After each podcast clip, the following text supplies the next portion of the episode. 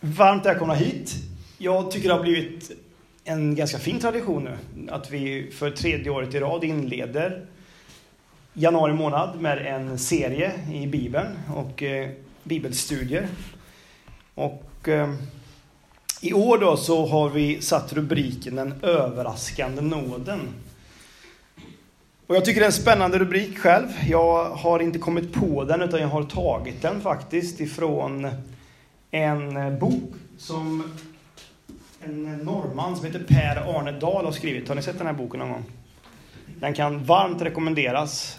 Den eh, är en stark bok där Per Arne, som har varit väldigt involverad, inte minst i det som hände på Utöja och mött många människor, skriver och reflekterar utifrån nåden. Men det är inte i den boken vi ska ta fäste, utan det är utifrån Bibeln de här tre veckorna. Och idag inleder jag med att tala utifrån Jona bok. Nästa vecka kommer en av mina absolut bästa vänner, Johan Nilsson. Han är pastor och föreståndare, i alla fall i några veckor till, i en kyrka i Habo som heter Hagakyrkan. Det är en sammanslagning av Smyrnakyrkan och Salemkyrkan, två EFK-församlingar som nu bara sista halvåret har blivit en församling. Det är superspännande och han är en väldigt, väldigt duktig bibelstudieledare och predikant. Så jag är jätteglad att Johan kommer hit och han ska tala utifrån Efesebrevet då, fast på samma tema, tema, den överraskande nåden. Och sen kommer Jerry, som jag är så glad för och är så duktig att undervisa den tredje torsdagskvällen här. Och då kommer vi titta specifikt på evangelierna och den överraskande nåden utifrån det. Jona bok. Jag vet inte sådär hur ofta du har studerat den, men den har ju en tendens för många av oss att hamna i det klassiska söndagsskolefacket. Vi använder den när vi ska dramatisera, när vi ska måla, när vi ska få barnen att leva in i en spännande berättelse. Men den är så mycket mer än en söndagsskoleberättelse. Det är en berättelse som förklarar vem vår Gud är och hur mycket han älskar sin skapelse. Men det är också en berättelse om människans fria vilja, om brottningskamp med sig själv och med Gud. Och nu ska vi göra något utmanande. Vi ska stå upp i en hel bibelbok har jag tänkt. Den är ju, ni vet, den är, den är i fyra kapitel. Och är det så att du känner att jag orkar inte det, då går det jättebra. Du får gärna sitta och lyssna också. Men dels för att du kommer sitta en stund sen och dels för att det är gott att stå upp inför Guds ord. Du kommer få texten på skärmen. Så vi reser oss upp, vi som orkar och vill. Och så läser vi Jona bok tillsammans. Jag kommer läsa och du hänger med i texten.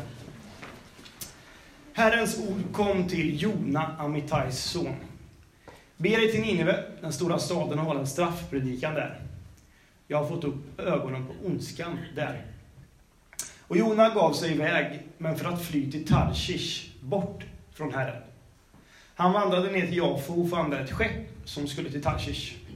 Han betalade för resan och gick ombord för att följa med till Tarshish, bort från Herren. Men Herren sände en stark vind över havet. Det blåste upp en svår storm och skeppet var nära att brytas sönder. Sjömännen greps av fruktan och ropade var och en till sin Gud. För att minska faran kastade de lasten över bord. Jona hade gått ner under däck och fallit i sömn. Kaptenen kom ner till honom och sa, hur kan du ligga och sova? Upp med dig och åkalla din Gud. Kanske den guden tänker på oss så att vi inte går under. Nu sa några, vi kastar lott. Så att vi får reda på vem som är skuld till det här onda. De kastade lott och lotten föll på Jona. Då sa de till honom, tala om för oss vad du är ute i för ärende. Var kommer du ifrån? Vilket land är du ifrån? Vilket folk tillhör du? Jag är hebre, svarade han. Jag dyrkar Herren, himmelens Gud, han som har gjort både hav och land. Männen greps av stark fruktan och ropade, vad har du gjort? När männen fick reda på att han var på flykt bort från Herren, det berättade han för dem, frågade de, vad ska vi göra med dig? För att få havet att lugna sig. För stormen hade bara tilltagit i styrka. Han svarade, kasta mig över bord så lugnar sig havet.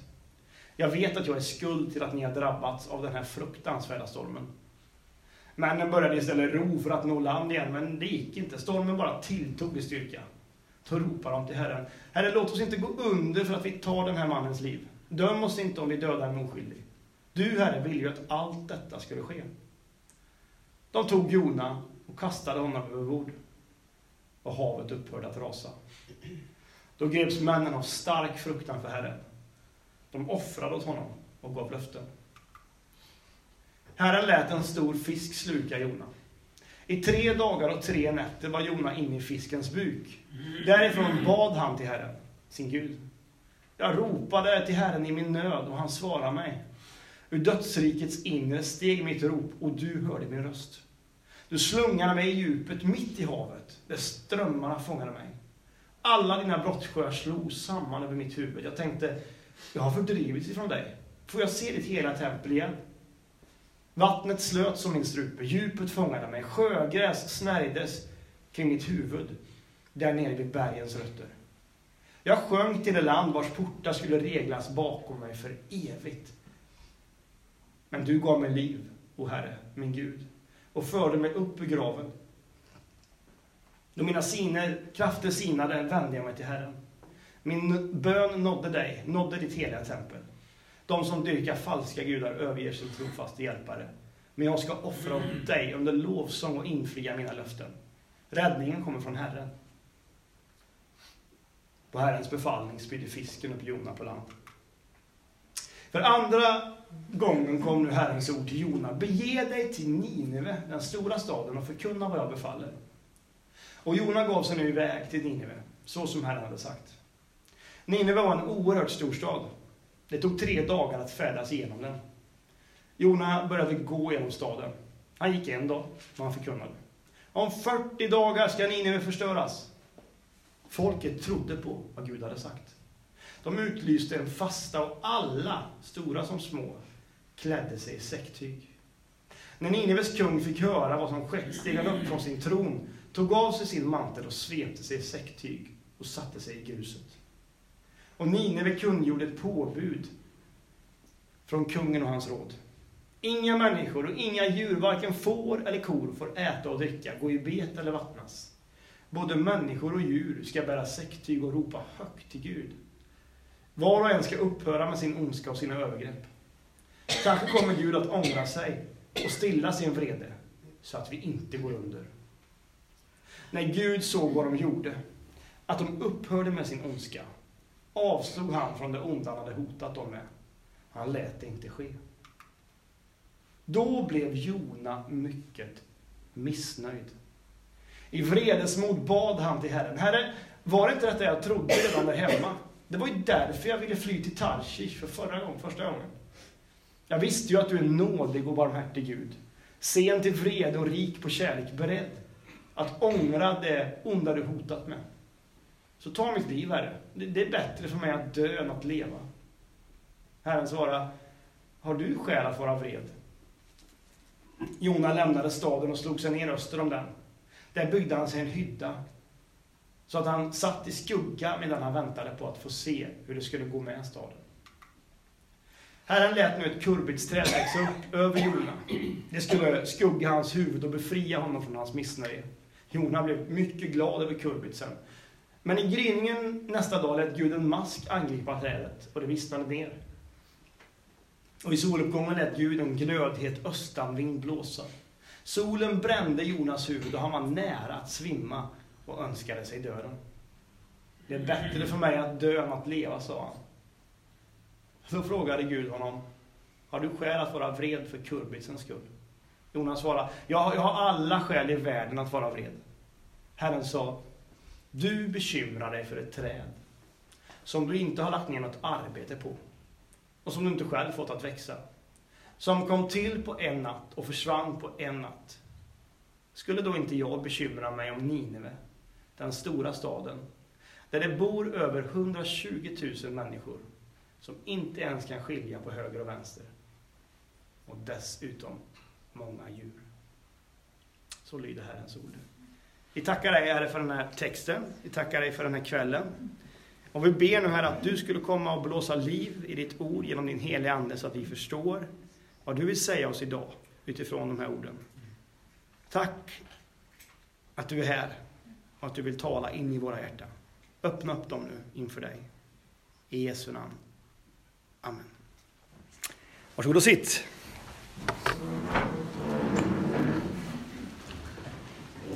Tänk om man skulle överraska någon gång och köra liksom hela första Mosebok när vi stod upp tillsammans. Va? Då hade det blivit de där tre veckorna i rad i alla fall. Men eh, det har vi inte gjort än. Jag skulle vilja ge dig lite bakgrund till den här texten för det första. Och du får följa med så gott det går utifrån den eh, bild som finns i bakgrunden. Men förmodligen så levde den här Jona i Nordriket Israel under kung Jerobim den andres regim. Vi snackar om cirka 750 år före Jesus Kristus. Och mycket tyder på att Assyrien vid det här laget var en stormakt som hotade Israel. Och Nineve, som har en central plats i den här berättelsen, det var alltså assyriernas huvudsäte, huvudstad. Det var en stor stad. En stad med 120 000 invånare minst. Den var nio mil i omkrets. Och Bibeln själv säger att det tog tre dagar att färdas genom staden. Eftersom den här berättelsen är återgiven i tredje person så är det inte troligt att det är Jona själv som har författat den. Det är sällan någon pratar om sig själv i tredje person. Eller hur? Men vi vet samtidigt inte vem det är som har skrivit den heller. Och det händelseförlopp vi nu ska titta på ser ut så här ungefär, för att sammanfatta det. Först så får vi vara med om en kallelse. Sen får vi se en flykt. Den tredje delen handlar om insikt, räddning och tacksägelse. Därefter upprepar Gud sin kallelse. Sen kommer själva förkunnelsen. Den här sista vi får vara med om är insikt och räddning. Innan avslutningen handlar om besvikelse och perspektiv. Låt oss börja med kallelse. Bege dig till Nineve, den stora staden, och håll en straffpredikan där. Så inleds den här berättelsen. Jag har fått upp ögonen för ondskan som finns där, säger Gud. Och så kallas Jonas till profet. En profet är en slags språkrör. En språkrör som man kan säga en hel del om. Men det var en tjänst som framför allt Gud använde sig av under Gamla Testamentets tid för att påminna folket om det förbund som man hade ingått tillsammans med dem och troheten som var förknippat med det förbundet. Så profetens uppgift var att tala ut det budskap om sanningen som Gud hade lagt på deras hjärtan. En, han var en slags tolk kan man säga. En tolk som fungerade in i sin samtid. Anders Sjöberg som jag har varit kollega med på Hönö några somrar, som är en utmärkt bibelstudieledare, mycket, mycket mer kunnig än mig och som ska leda en resa till Israel faktiskt om bara ett par månader som våran pastor Jerry ska åka på. Anders har eh, uttryckt det så här. Att tala profetiskt är att förmedla det redan givna gudsordet in i en ny tid. Det var en ganska oglamorös tjänst. Alltså det var ingenting man kanske på ett sätt eftersträvade. Att påtala folket om löftesbrott och omvändelse. Kanske har du hört hur Gud i Jesaja bok talar just till Jesaja och han uttrycker nämligen Vem vill gå? Vem vill vara mitt sändebud? Jag säger Jesaja, jag vill gå, jag vill vara ditt sändebud. Bra, säger Gud. Men få kommer att lyssna på dig. Det är en sanning för den som vill vara Guds språkrör, även i vår tid. Det är oglamoröst många gånger. Gud kallar Jona. Men Jona är inte så värst pigg på uppgiften. Och Jona fattar ett drastiskt beslut. Han tar till flykten. Alltså han flyr. Och han flyr så långt bort som det bara går. Från uppdraget och från Gud. Han flyr till Tarshish.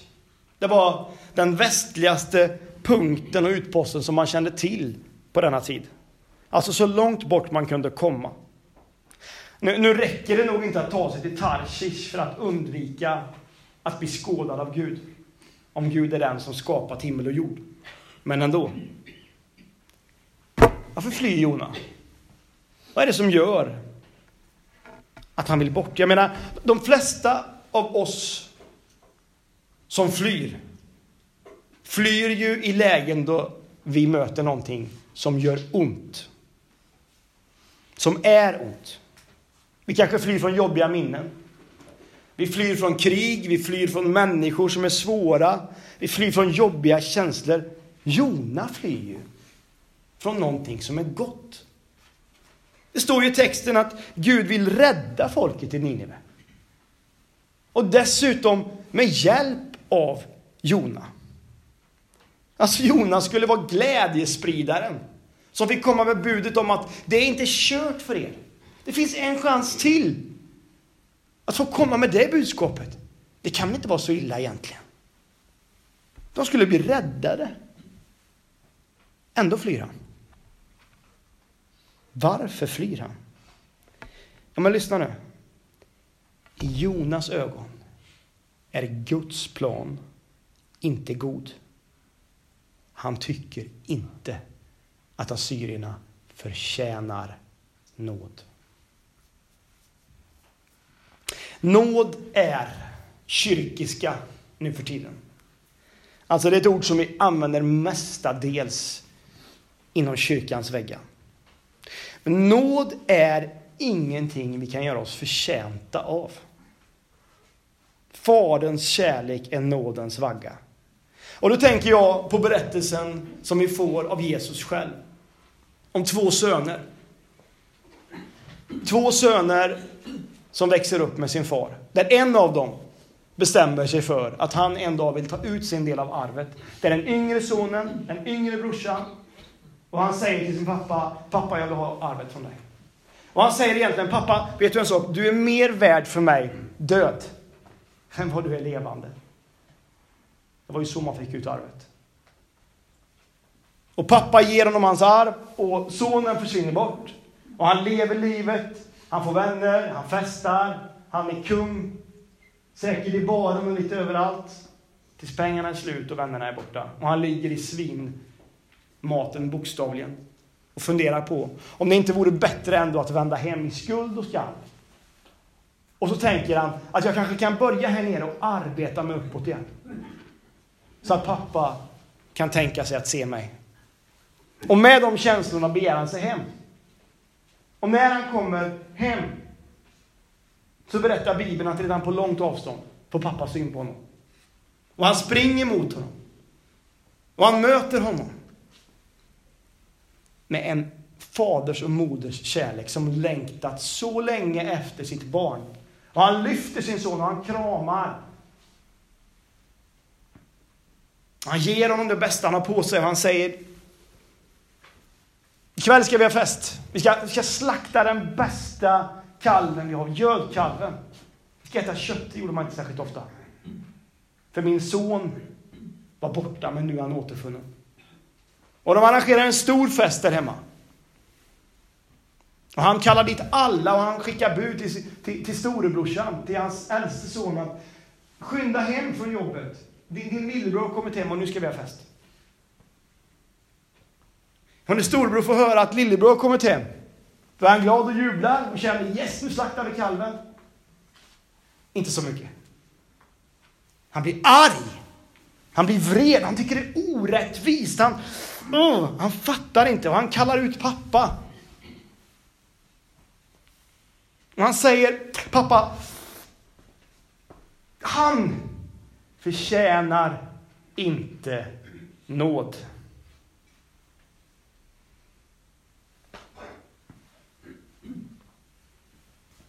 Men då förklarar pappa att det gör inte du heller.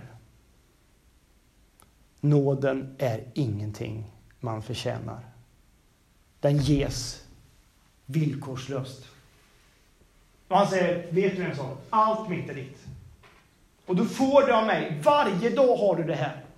Men du får det inte för att du är duktig eller bra eller jobbat hårt. Du får det därför att du är min son. Sån är kärleken. Precis som din lillebror. Lika oförtjänt som han får den nu. får du den också nu. Nåden är inget man förtjänar. Det gjorde inte någon av sönerna och det gör inte du och jag heller. Förtjänar nåden. Vi läser i Efesierbrevet 2, av nåd är ni frälsta. Det beror inte på gärningar. Ingen ska kunna berömma sig. I Romarbrevet 3 och 23 så läser vi alla har syndat och gått miste om härligheten från Gud. Alla. Jona flyr, men Gud hinner ifatt honom på en båt i en storm. Där och då, i flykten, kommer Jona till insikt. Det är på grund av mig. Det är på grund av mig.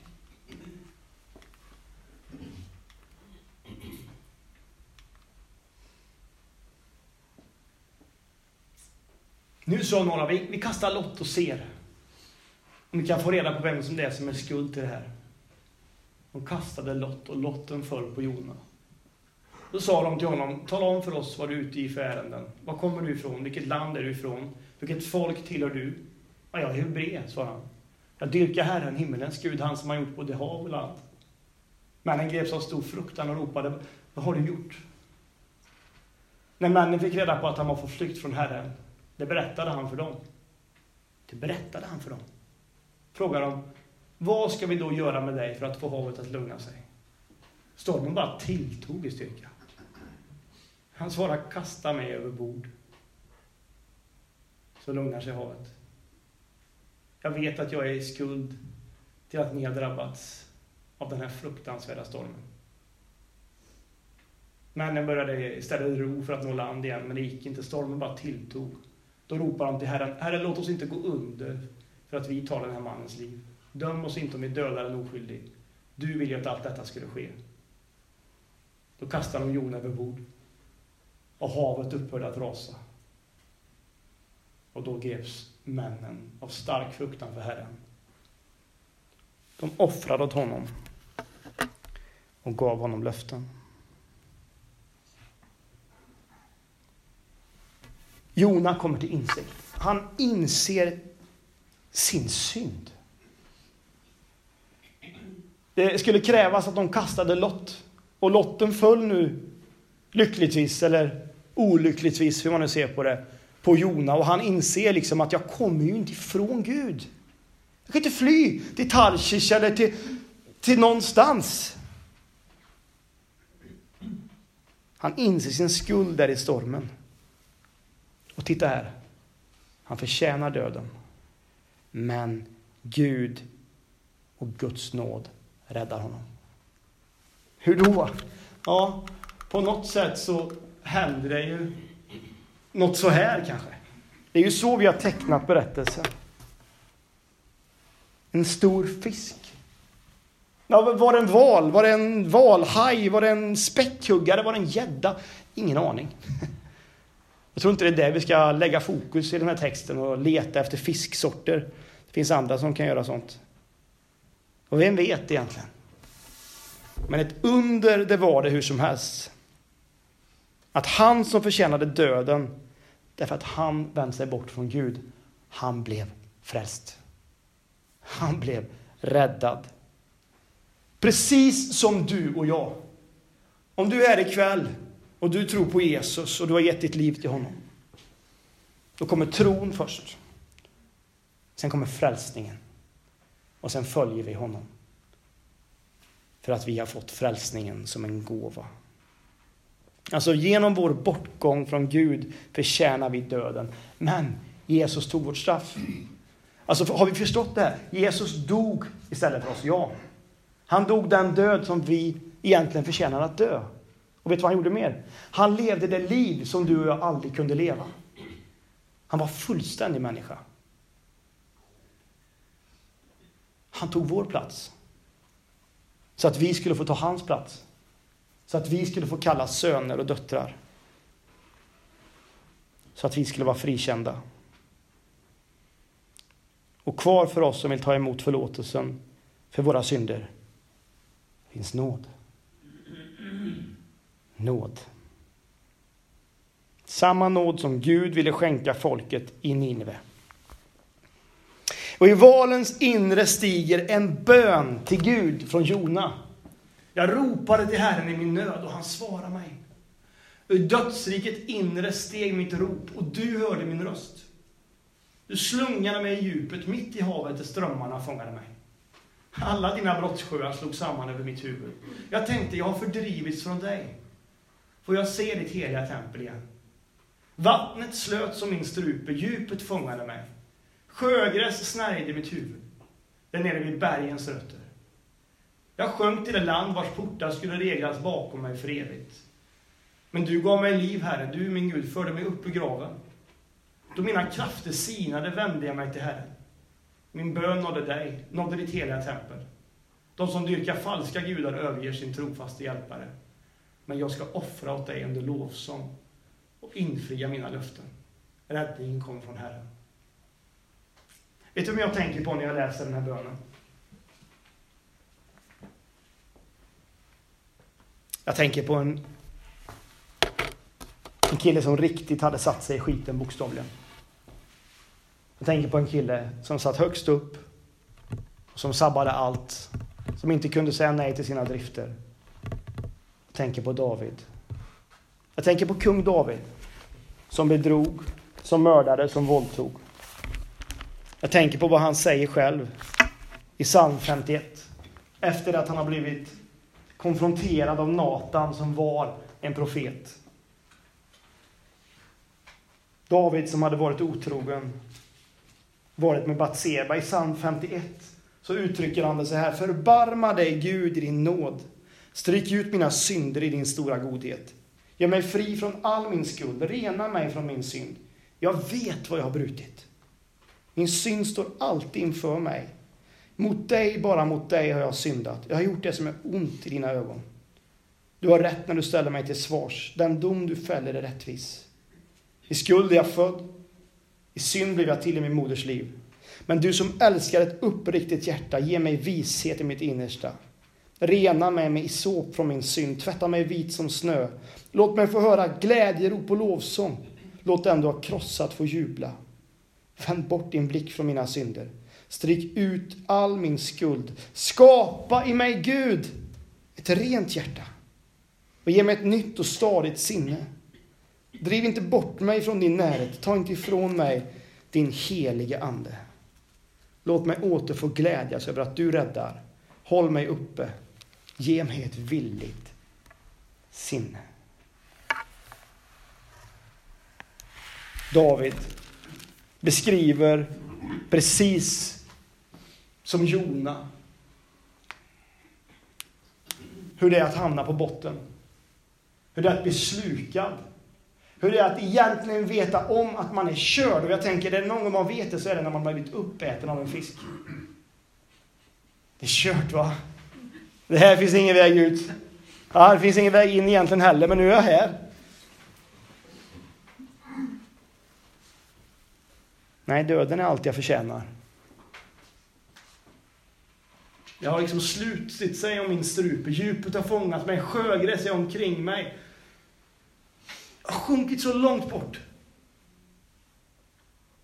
Men du gav mig liv. Du gjorde det som är omöjligt för människor, men möjligt för Gud. Du gjorde det omöjliga möjligt. Det säger Jona. Det beskriver David i sin förkrosselse. Jona beskriver en resa från död till liv, från helvetets portar till himmelens förgårdar. Och C.S. Lewis, han säger så här. En gång i sitt liv. Om en människas omvändelse till Kristus inte förändrar den människans yttre handlingar till det bättre, så tror jag att den människans omvändelse inte var något annat än ren fantasi. Alltså om man har varit med om det här, då måste det väl bli någon skillnad ändå på hur man är och hur man lever och hur man går vidare. ha med C.S. Lewis uttalande i bakhuvudet när vi går vidare. För nu upprepar Gud sin kallelse och Jona får en andra chans. Och den här gången väljer han att göra Guds vilja. Människan får en andra chans. Det här är så typiskt Gud. Det är så otypiskt vårt samhälle. Men det är så typiskt vår Gud. Att det aldrig är kört. Att det aldrig är för sent. Och det är det jag och Jerry försöker säga varje onsdag. När vi talar till människor. Många av dem har gett upp för länge sedan. Många av dem har hamnat på botten av olika anledningar. Många av dem har känt sjögräs och allt möjligt snärja sig kring deras strupe. Då får vi berätta om en Gud som säger att det aldrig är för sent. Som säger att det alltid finns en chans till. Som säger att det beror inte på gärningar. Ingen ska kunna berömma sig. Som säger att det finns nåd. Men Gud ångrar sin skapelse rätt så tidigt i början. Men han börjar på nytt. Med Noa och hans familj. Ja, vi läste precis som David som är otrogen och mördar. Men Gud upprättar David efter att han har visat förkrosselse.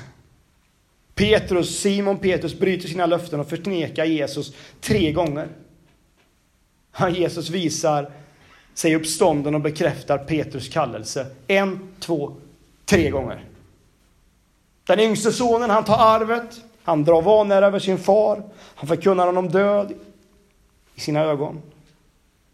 Fadern möter honom med öppen famn och kärlek vid som oceaner. Nåd så väldig som en flod. Och jag tänker på mig själv. Som så många gånger känner att jag misslyckas i mitt uppdrag att vara pastor. Men Gud förlåter. Och sänder på nytt igen. Och så gör han även för dig.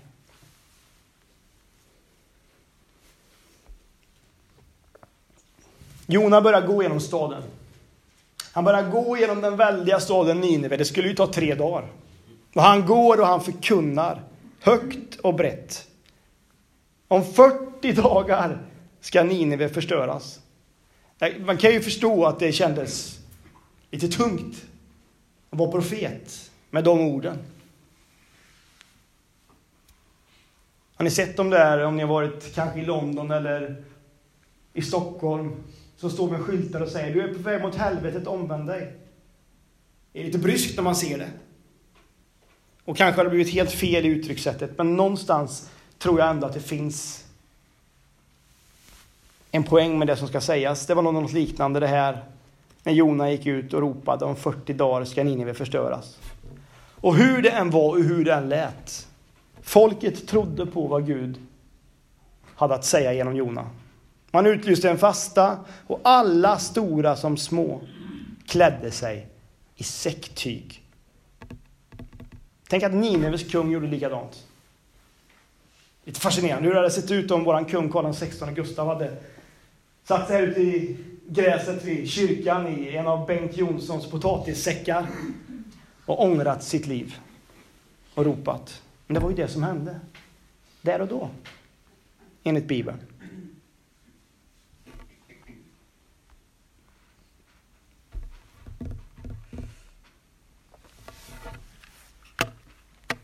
Sen kommer den delen som handlar om insikt. Det är när folket kommer till insikt om sin egen synd som Guds kärlek triumferar. Han förlåter, han benådar och han försonar. Vi läser Jona kapitel 3, vers 10. När Gud såg vad de gjorde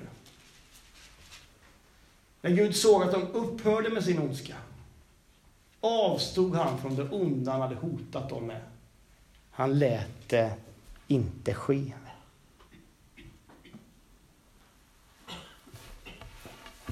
Allt har förändrats.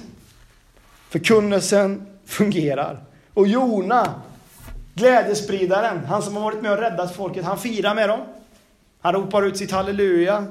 Han kramar om och lovsjunger kärlekens Gud. Inte riktigt. Då blev Jona mycket missnöjd. I vredesmod bad han till Herren. Var det inte det jag trodde redan där hemma? Det var därför jag ville fly till Tarshish förra gången. Jag visste ju. Alltså jag visste ju utifrån att du har visat i mitt liv. Och i våran berättelse. Att du är nådig och barmhärtig Gud. Sen till vrede och rik på kärlek. Beredd att ångra det onda du hotat med. Så ta mitt liv, Herre. Det är bättre för mig att dö än att leva.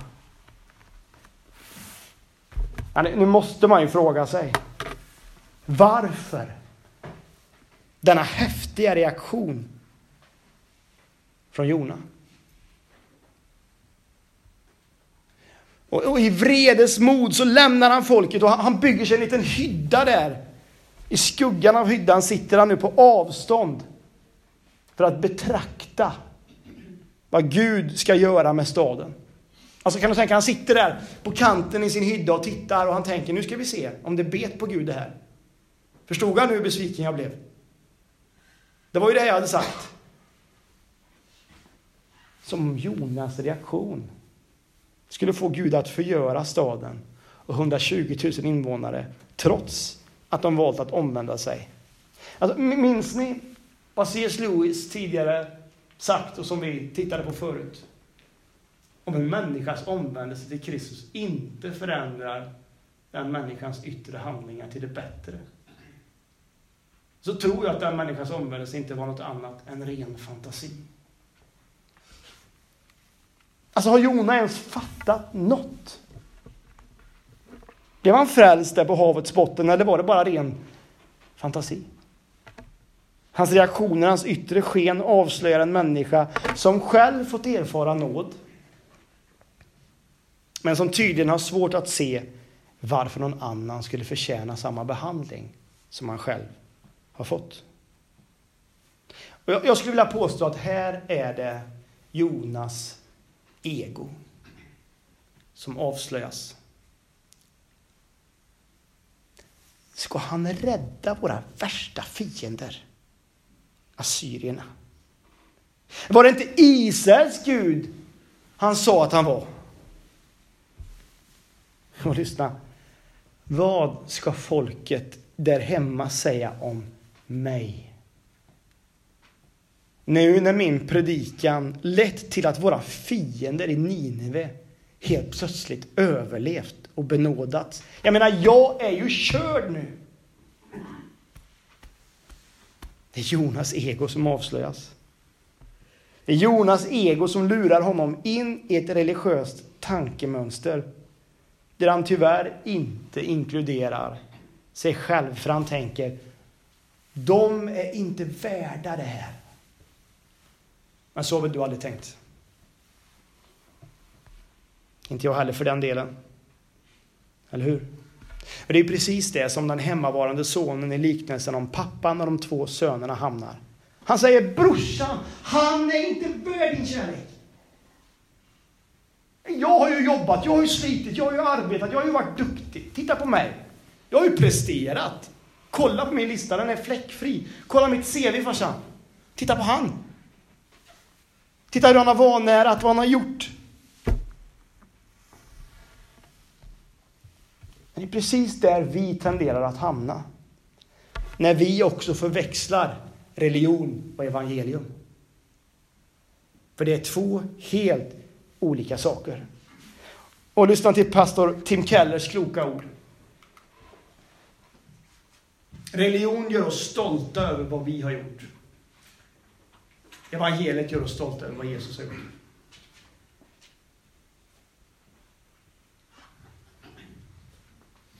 Det är en enorm skillnad. Så vart har du din stolthet? Vad är det som driver dig när du går här och städar? Vad är det som gör att du går in i uppgifter här? Vad är det som gör att du offrar? Var har du din stolthet? Jag, jag har ju en... Eh,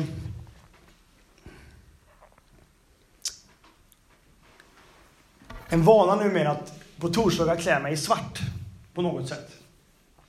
Och det gör jag därför att jag vill uppmärksamma Thursdays in Black som är en global rörelse som handlar om att protestera mot våld. Fysiskt våld. Psykiskt våld mot kvinnor. Så jag klär mig i svart på torsdagar. Och jag är inte ensam. Och idag så valde jag att skriva om det på min Facebook-sida. Och jag valde att också berätta om den gången då jag var i Chicago och eh, hade förmånen att vara på en pastorskonferens där den största förebilden för mig som ledare och förkunnare på avstånd man säger har varit Bill Hybels. Han var där. Han eh, var den som höll i hela grejen och att få åka dit och se Willow Creek på plats var ju en dröm för mig. Att få vara en av två svenskar som kom dit. Vi var 200 pastorer från hela världen. Jag satt vid ett jättespännande bord med ett par grabbar från Nigeria och någon från Kanada och så var det någon mer. Och det var en helt fantastisk vecka. Och så sista fredagen, enda fredagen, sista fredagen, sista dagen, så skulle vi ha en hel dag med Bill. Och jag, jag minns när, när han kom in på torsdagskvällen när vi satt och åt mat där på middagen liksom. Då kom han in, först, det var första gången vi såg honom den veckan. Då kom han in. Och nu, Jerry pratade om kändisar här på onsdagslunchen i onsdags. Väldigt, väldigt bra och klockrent. Det är något som händer i ett rum. Har du varit med om det? När en kändis kommer in. Det är Carola. Tänk om man kan få ta på henne lite. Och det var precis det som hände med 200 pastorer i det här rummet den kvällen. När Bill Hybels glider in. Och så bara, alla bara stannar upp. Och han gick runt och han hälsade vid alla bord. Och vet, det var ju som så här, och jag blev likadan själv. Han är här nu.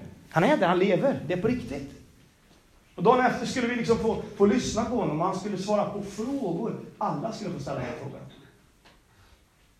Till och med jag, en landsbygdspastor ifrån Småland, skulle få ställa en fråga. Och tänkte, vad ska jag ställa för fråga till Bill? Och det, det, är så konstigt, för att även om inte jag kände honom så kändes det som att jag kände honom bättre än någon annan där inne. Jag hade ju läst allt. Jag liksom kunde berätta liksom om hans liv egentligen genom böckerna. Berättelsen om hur de hade sålt tomater för att hyra in sig på biografen och allt det här. Och nu sitter han där. Och jag tänker att jag vill ställa en, liksom en viktig fråga till en kompis. En fråga som berör mig och som jag grunnar på, som kan hjälpa mig, men som också en kille som han säkert vågar svara på. Så jag reser mig upp där bland pastorerna och frågar Bill, jag heter Jonas, jag är pastor i en församling med 100 medlemmar i Sverige. Det bor 300 på orten, så det är inget stort sammanhang. Men vi är ju alla människor inne och det är du också. Och då tänker jag, alla vi människor har svagheter. Av de här tre stora, sex, makt och pengar, var har du din svaghet? Och först var det precis så här tyst. Och ingen sa något. och det blev nästan pinsamt där inne. Och Bill visste ju inte riktigt hur han skulle uttrycka sig, verkade det som. Och då var det någon som började skratta lite och sen började alla skratta och sen började liksom alla titta på mig som att jag var idioten som hade ställt den frågan som ingen fick ställa för han var untouchable.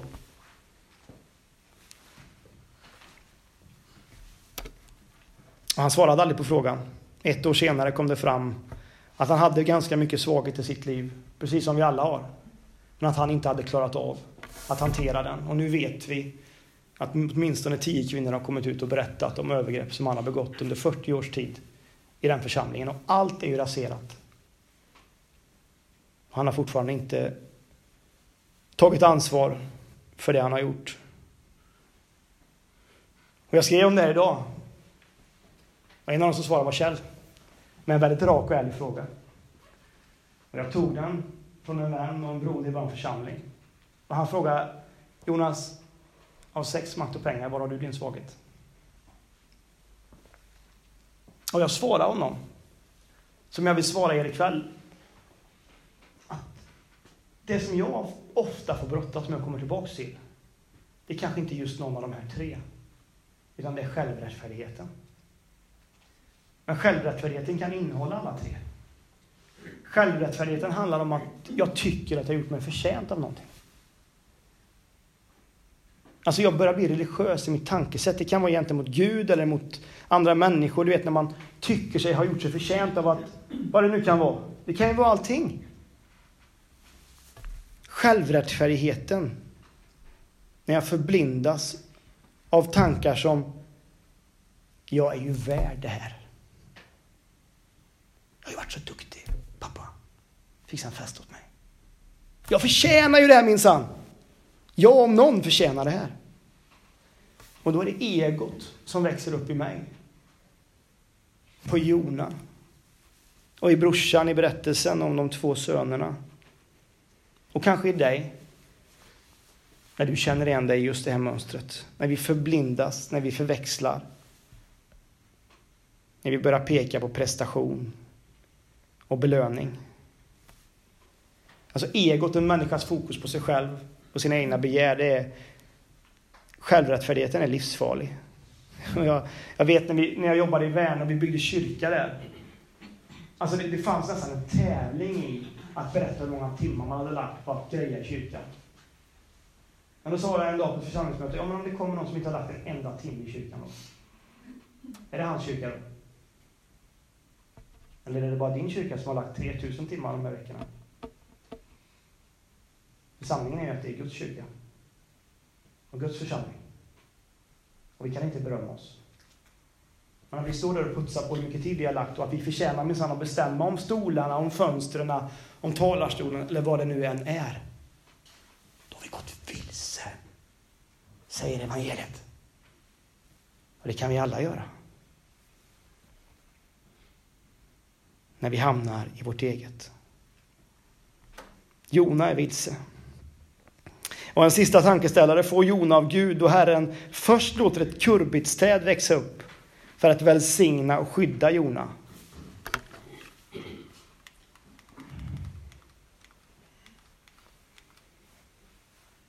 För att i nästa steg i gryningen nästa dag lät Gud en mask angripa trädet och det vissnade ner. Och i soluppgången lät Gud en glödhet östanvind blåsa och solen brände Jonas huvud. Han var nära att svimma. Han önskade sig döden. Det är bättre för mig att dö än att leva, sa han. Då frågar Gud honom, har du skäl att vara vred för kurbitens skull? Jonas svarar, jag har alla skäl i världen att vara vred. Herren sa, du bekymrar dig för ett träd som du inte har lagt något arbete på och som du själv inte fått att växa, som kom till på en natt och försvann på en natt. Skulle då inte jag bekymra mig om Nineve, den stora staden, där det bor över 120 000 människor, som inte ens kan skilja på höger och vänster, och dessutom många djur. Boom! Det här är matchbollen.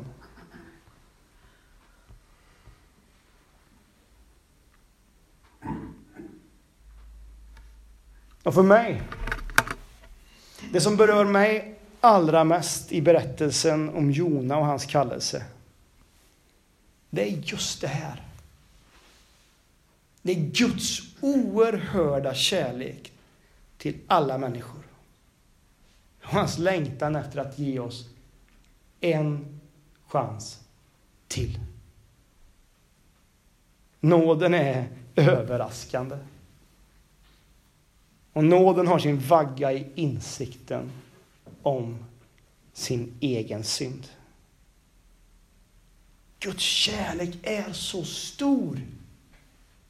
Och det blev så tydligt för mig när vi hade hemgrupp för några veckor sedan, några veckor innan jul, och vi sitter där och vi, vi pratar om det här med vem kommer till himlen och inte, och vi har olika perspektiv. Och så sitter Gabi där, som är med i min och Nils hemgrupp, som är från Syrien, som har vuxit upp i en helt annan religiös mylla. Som har känt att spänningarna mellan kristna och muslimer, de är verkligen på liv och död. Och så pratar vi om liksom vilka, vilka kommer dit och vilka kommer inte dit. Och, En Gabi uttrycker sig. Och jag har frågat honom och det är okej okay att jag berättar det här. Då säger han. Alltså, jag tror att Gud också kommer ge muslimerna en chans till. För han säger ju Jesus, förlåt dem. De vet inte vad de gör. Och när han säger det, då skapar det ödmjukhet hos mig. För det är bara Gud som kan föda en sån insikt i våra hjärtan. Att den kärleken också får bli en önskan och en vädjan och en bön. Fader förlåt dem. Och just där, just i den stunden med två rövare på ett kors och Jesus i mitten.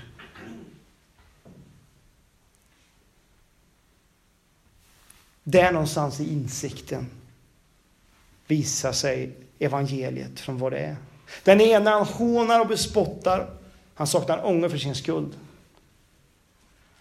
Den andra han säger vi förtjänar det här. Ja, du, vi förtjänar det här. Men inte du Jesus. Inte du. Men du tänk på mig när du kommer med ditt rike. Och där i bekännelsen. Där i insikten om sin egen synd får vi höra följande ord från Guds son. Redan ikväll. Inget dop, ingen omvändelse som du kan beskriva på något sätt. Redan ikväll ska du vara med mig i paradiset. Det är berättelsen.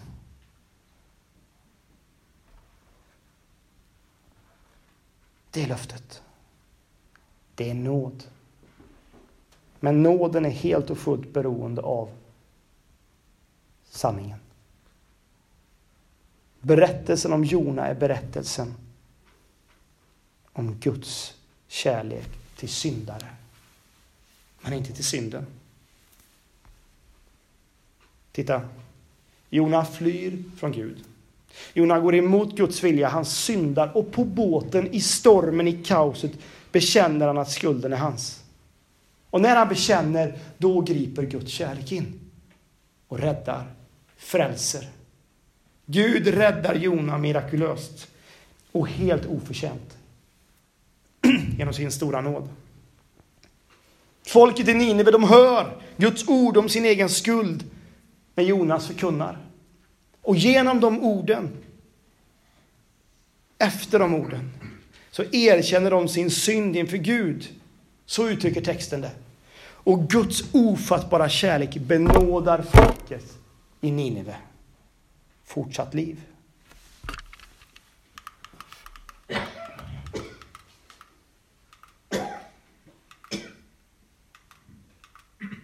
Och någon har sagt så här och jag vet inte vem. Och det är så bra så att det kanske är tur att ingen vet vem som har sagt det. För då skulle han bli så högmodig att han skulle försvinna. Men nåd tar vid när mänsklig stolthet slutar.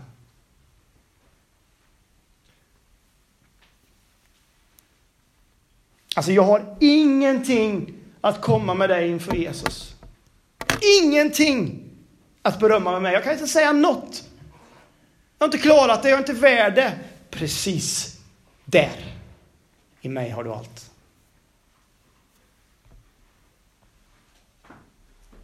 Och när vi på söndag ska få döpa Rolf och Ann-Louise som sitter där nere, då är det precis det här vi säger. Du behöver inte komma med några meritlistor, du behöver inte säga någonting. Du behöver inte komma till mig och Jerry och visa upp något. Du förtjänar inte det här, men det gör inte jag heller. Det är där nåden slår in. I Kristus har vi allt. Därför kan vi döpa, därför kan vi säga att nåden, nåden är oss given. Avslutningsvis. Jona berättelse säger oss tre saker om Gud åtminstone. För det första, den säger oss något om Guds kärlek. Gud älskar hela sin skapelse. För det andra, berättelsen om Jonas säger oss någonting om Guds karaktär. Gud är nådefull och sann. Och det är lite intressant för att när evangelisten Johannes ska beskriva Jesus precis i början i det som kallas för Johannesprologen. Så säger han, och vi såg hans härlighet, en härlighet som den enda sonen får av sin far i himlen. Och vi såg den härligheten som Jesus hade. Och Jesus var fylld av nåd och sanning.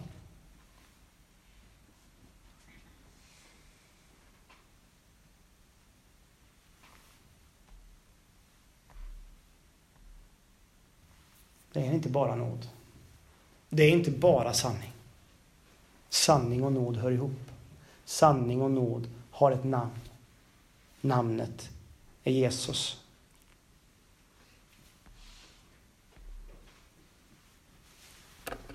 Och för det tredje. Jona berättelse säger oss tre saker om Gud. Det tredje han säger är något om Guds plan. Alltså han använder sig av människor, syndare, bångstyriga människor, som Jona. Och som du. Och som jag. Om Gud har tänkt genomföra något, då kommer han göra, göra det. Vare sig jag är med på det eller inte. Vare sig jag sitter där på kanten under mitt träd och surar min hydda. Om Gud har tänkt något, då kommer det ske. Den överraskande nåden. Har du fått uppleva den någon gång? Ja, om du har mött Jesus så är det den nåden som du har fått möta. Ibland behöver vi påminna oss om hur den nåden fungerar i våra liv. Och jag fick en sån påminnelse när jag åkte hem från fjällen för några år sedan. Jag hade varit på skidresa med församlingen i Värne. Sen kväll, sen natt. Hade åkt förbi Tranås. Kört förbi en bil som hade legat och pumpkört på gasen så här. Jag var så trött på honom. Jag blåste på med min Volvo V70. Kom förbi och körde mot Eksjö. Märker att liksom det kommer en bil och ligger närmare och närmare bakom. Jag tänker nu är han, nu är han här igen. Jag bara gasar. Men det var ju inte han, det var ju någon annan. Som hade lampor på sin bil. Och det var ju inte så smart. Efter ett tag märkte jag. Den här söndagskvällen. Och jag vet inte ens hur fort jag körde liksom. Det var ju var inte smart. Jag hade ingen koll på hur fort jag fick köra heller. Jag hade bara fokus på att försvinna bort från den här som hade kört bilen. Och när de blinkade in mig där och jag sitter, jag, sitter, jag, jag, jag förbereder, jag har säkert ni aldrig varit med om det, men jag sitter och förbereder ett försvarstal liksom. Där. Och då sitter jag och tänker så här, nu ska jag berätta att jag är pastor i en liten landsbygdsförsamling. Jag har varit med min familj och mina små barn åkt skidor. Jag har haft med mig alla dit. Jag har varit där, hela familjen, för att sprida glädje i den här församlingen. Och jag har liksom betalt mycket själv här. Och en pastor på 80 procent, man har inte så mycket lön liksom. Jag sitter där och förbereder det här. De kommer, lamporna lyser in där. Och jag börjar liksom. Och jag har, och jag har barnen i bilen. Och säger han, du har barnen i bilen. Det borde du ha tänkt på. Smart för att köra så. Ja, jag är pastor. Och du är pastor också. och det vet jag, man kände liksom, det, pengarna ryker, körkortet ryker. Det är så... Men då säger de det till mig. Du vet, du förtjänar inget annat än att bli av med körkortet och få dryga böter. Men vi ska släppa det i alla fall. För vi tror att det blir lite bättre på dig, du som är pastor och allt. och så åker de därifrån. Och jag som hade suttit där och i min självrättfärdighet för, försökt förklara hur mycket jag var värd att slippa böter, att bli benådad. Jag får en läxa av polisen själv. Jag har ingen aning om de människorna var kristna eller inte, men de hade ju fattat mer än vad jag hade fattat om vad evangeliet är. Nåden är överraskande. Nåden är direkt. Nåden kan aldrig kopplas ihop med vad jag har gjort och vad jag förtjänar. För det är när jag inte förtjänar.